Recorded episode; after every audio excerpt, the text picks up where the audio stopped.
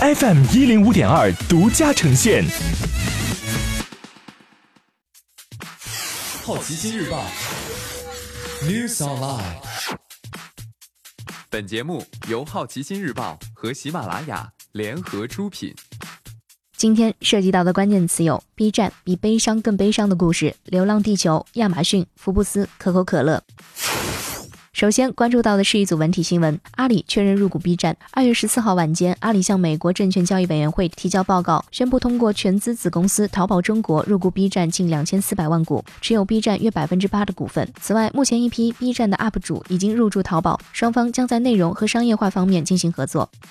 二零一八年，台湾最卖座的华语片将引进大陆。刘以豪、陈意涵主演的爱情片《比悲伤更悲伤的故事》在台湾市场卖出两点三亿台币票房，约合五千两百万人民币，登上台湾二零一八年华语片票房冠军。近日有消息称，该片将引进到大陆。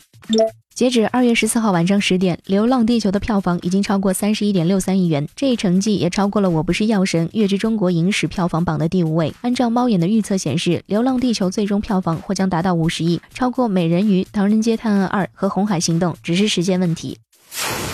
接下来关注到的是大公司头条：亚马逊放弃在纽约建第二总部。亚马逊在一份声明中表示，由于遭到越来越多的反对，该公司将不会在纽约建立总部。亚马逊并不准备寻找新城市来代替纽约市的位置。不过，它的第二总部本来也不只有一个，还有北弗吉尼亚一处。福布斯发布二零一九香港富豪榜，首富仍然是李嘉诚，但是其三百一十七亿美元较去年的三百六十亿美元缩水了百分之十二。受金融市场变动的影响，去年上榜的香港前五十大富豪当中，今年有近一半的身家下跌。可口可乐发布第四季度及二零一八年全年财报。可口可乐二零一八年收入为三百一十九亿美元，第四季度和全年收入分别下降了百分之六和百分之十。公司称是因为汇率不利和玻璃罐装厂业务有机增长率为百分之五，预计二零一九年有机增长会放缓。全年碳酸饮料销售额增加了百分之二，主要是受到中国、印度和中欧、东欧市场的驱动。不过，果汁、牛奶或植物蛋白饮料销售额下降了百分之一，茶和咖啡的销售额增加了百分之三。在财报发布之前，可可口可乐股价跌幅一度达到百分之八点六，创二零零八年以来最大的盘中跌幅。今天你不能错过的其他新闻有：《杀死伊夫》第二季发布预告片；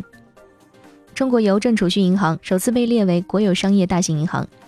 本尼迪克特·康伯巴奇确认加盟亚马逊新剧《好兆头》；苏宁成立快销集团；今年一月，中国出口额增加了百分之十三点九；欧盟达成一致，加强打击科技大公司的不公平竞争。以上就是今天好奇心日报 News Online 的全部内容，也欢迎你把刚才的收获告诉周围的朋友。好奇心日报 App，高颜值新闻媒体，让好奇驱动你的世界。我是施展，下次见。